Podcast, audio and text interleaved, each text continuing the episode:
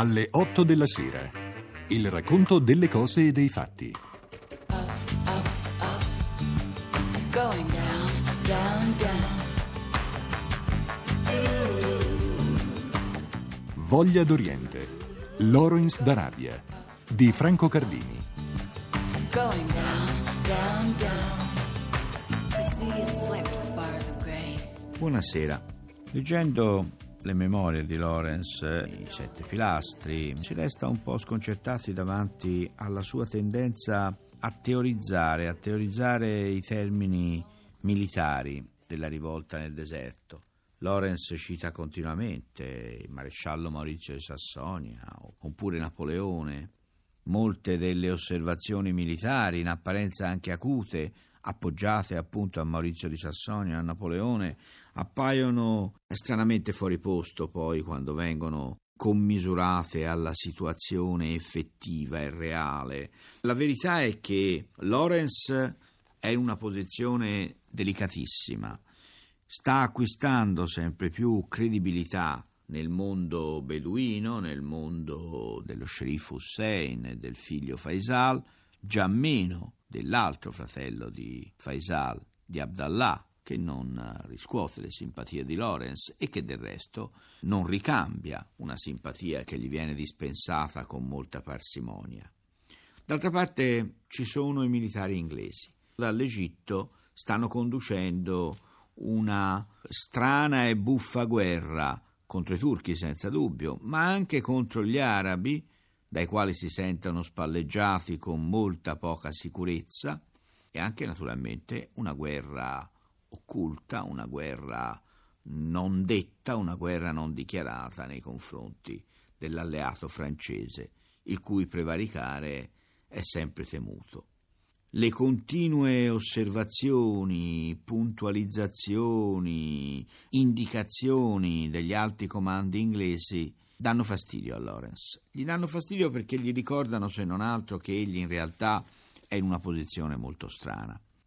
Bisogna dire la verità: Lawrence non ha potere. Il suo potere è legato all'ascendente personale che egli può avere nei confronti dei capi delle tribù beduine in rivolta. Gli altri comandi inglesi non lo appoggiano, fanno una politica che astrae molto dalle sue indicazioni, e alle sue indicazioni sempre più logorroiche, sempre più petulanti, sempre più sicure di sé in apparenza, rispondano con una crescente carica di nonchalance. In fondo si tratta di un piccolo agitatore inviato in Arabia soprattutto per dare sfogo al suo straordinario egotismo, al suo straordinario amor di se stesso.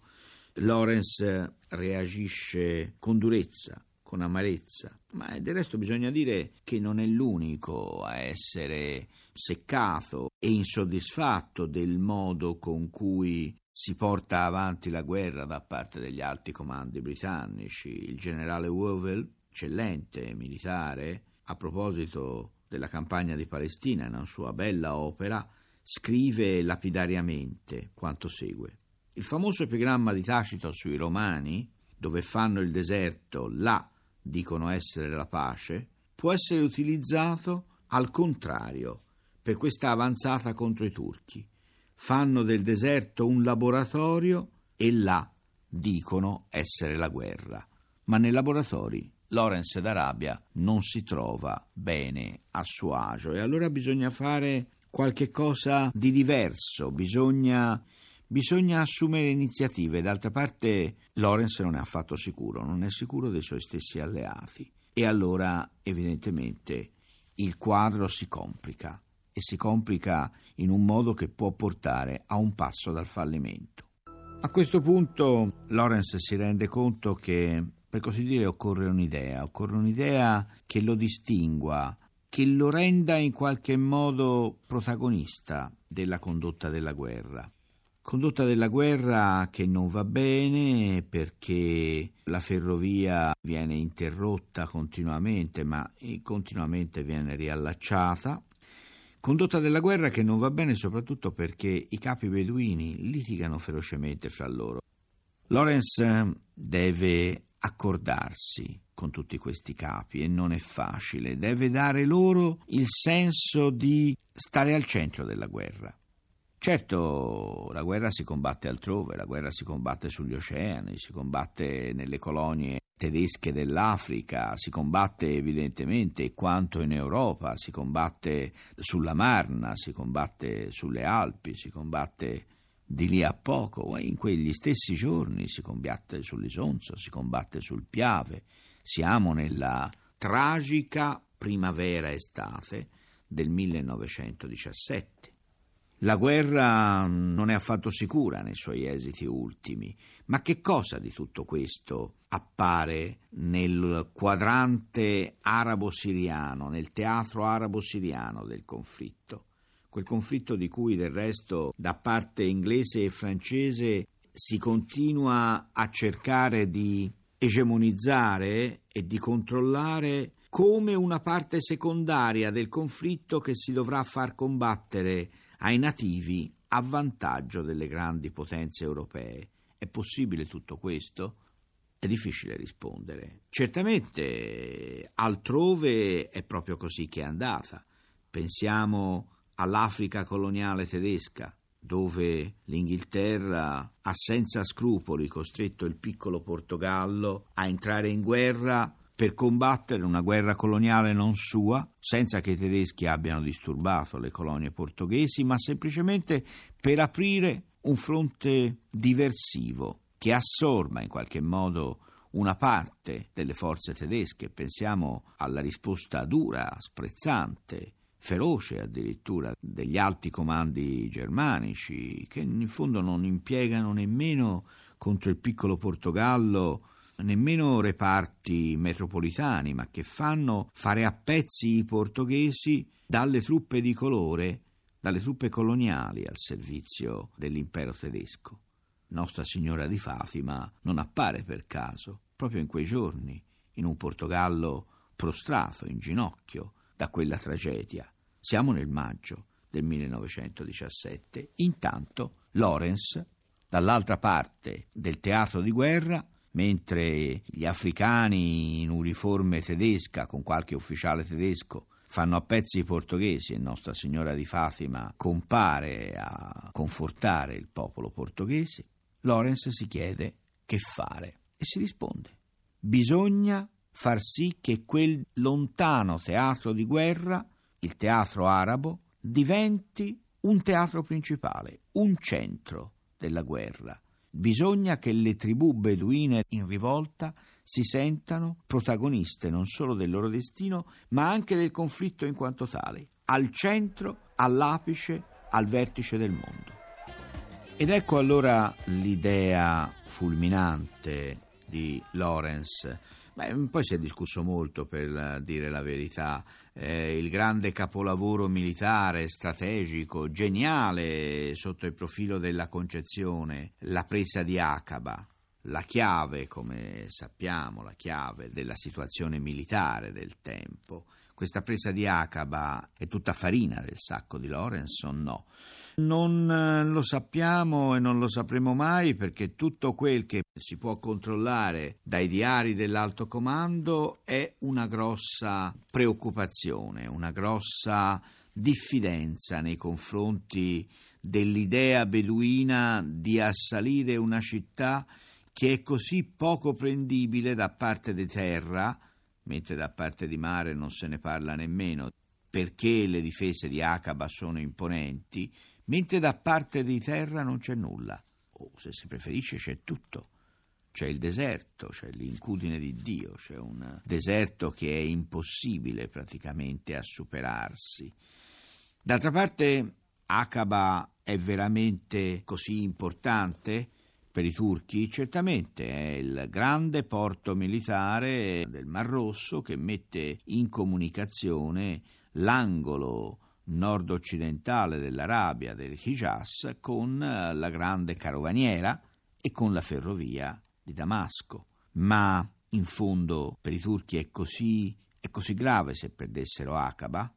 La loro nonchalance nel difendere Aqaba dal nord, dalla parte del deserto, è solo una fiducia, per così dire, assoluta, una fiducia da sonnambuli del fatto che nessuno potrà mai superare il deserto. Beh, anche questo non lo sappiamo. Perché mai dovrebbe essere così invalicabile l'incudine di Allah, il deserto del Negev? Verso la seconda metà del dodicesimo secolo, un avventuriero crociato, Rinaldo di Châtillon, il signore di Kerak, era riuscito a passare il deserto fino ad Aqaba, appunto, e oltre, a mettere le sue navi nel Mar Rosso, ma queste navi le aveva costruite e collaudate nel Mar Morto, poi le aveva smontate rigorosamente, caricate su cammelli, e con questi cammelli carichi del fasciame e del velame di piccoli navigli aveva ricostruito la sua flotta nel Golfo di Aqaba, appunto. Sembra una storia fantascientifica, ma è una storia reale del dodicesimo secolo, qualche cosa che pur coi mezzi straordinariamente più evoluti del nostro secolo eh, darebbe qualche problema militare ed economico anche agli strateghi, che so io, giordani o israeliani, che volessero imbarcarsi in un'impresa del genere, ma questo brigante crociato era riuscito a farcela. È Rinaldo il grande modello di Lawrence, o semplicemente Lawrence vuol stupire gli alti comandi e diventare con Faisal il vero protagonista della guerra d'Oriente? Eccoci alla pagina, beh, se si vuole, tanto attesa, la storia della presa di Aqaba, questa vicenda e quest'atto leggendario. Una pagina per molti versi, si è detto, militarmente incomprensibile, ma al contrario, dal punto di vista delle strategie politiche, fin troppo comprensiva. È davvero così? Gli inglesi non danno l'impressione di voler passare a un diretto impegno militare nell'Arabia, che poi sarà detta saudita. E allora, se gli inglesi non hanno l'impressione di voler egemonizzare il Mar Rosso, di volerci combattere, beh, in fondo, Aqaba è una piazzaforte turca al sicuro da attacchi per via di mare. Sicura, certo, ma non certo importante, dal momento che c'è un modo per aggirare Aqaba, ed è quello di far finta che non esista.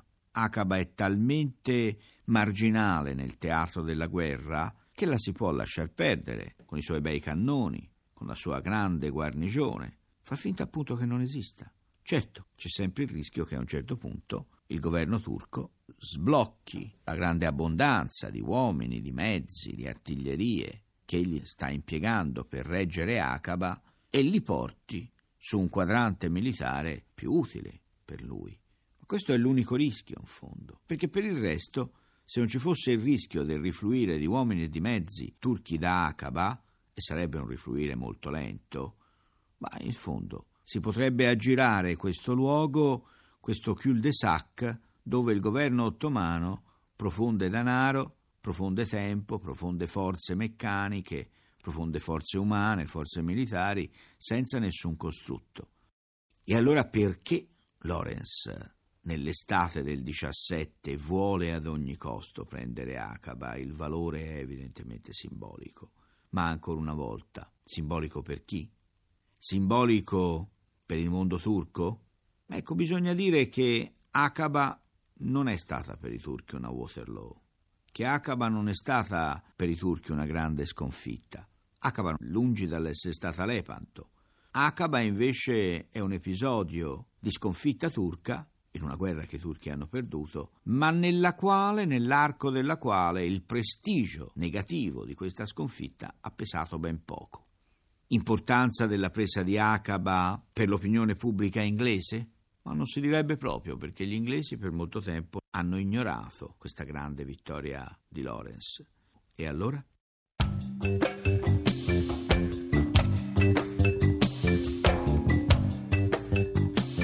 Abbiamo trasmesso alle otto della sera.